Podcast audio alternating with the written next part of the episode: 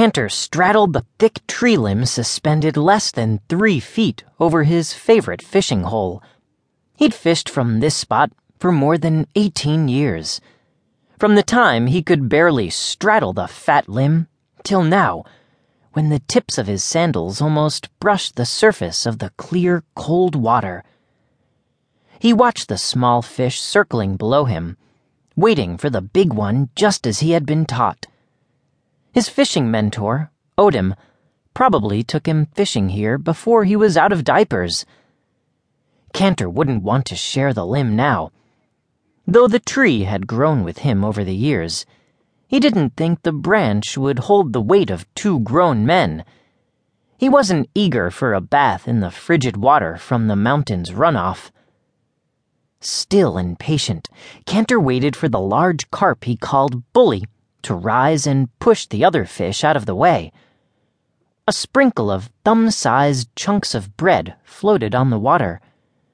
One of the smaller guppies darted off to the side, and a huge open mouth appeared under the surface. The fish snapped up a sodden crust. Cantor hurled the stone in his hand. The rock thunked against the skull of his target.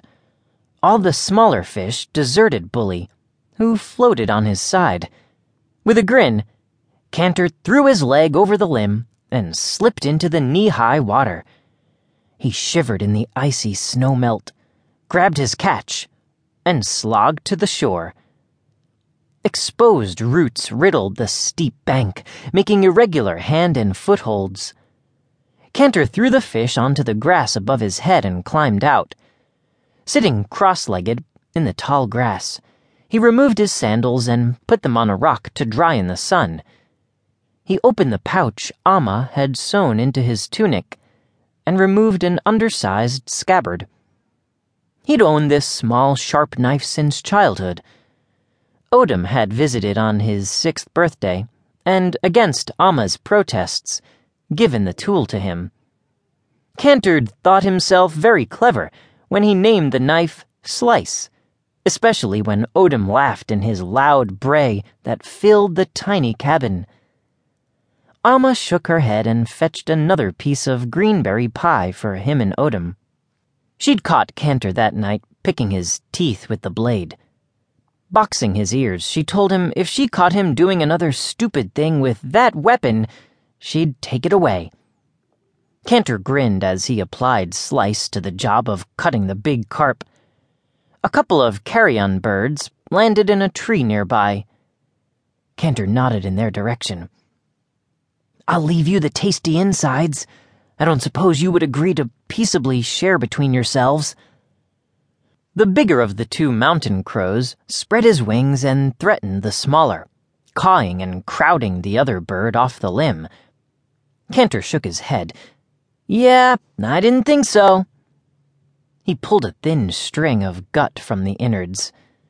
With it in his hand, he aimed at the bird and snapped his fingers.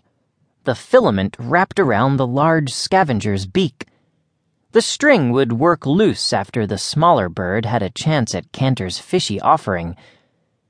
He finished his chore and strung the fish on a switch cut from the long leaf tree. Cleaning his blade in the sandy soil, he heard the gentle whoosh of a portal opening. With a casual air he did not feel, he put the knife in its scabbard and the scabbard in his pouch. Where was Tom?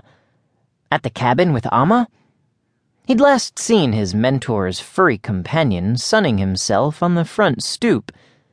But Tom could be a stealthy canine, quiet like a cat sneaking up on a mouse. More often than not, Cantor played the part of the mouse.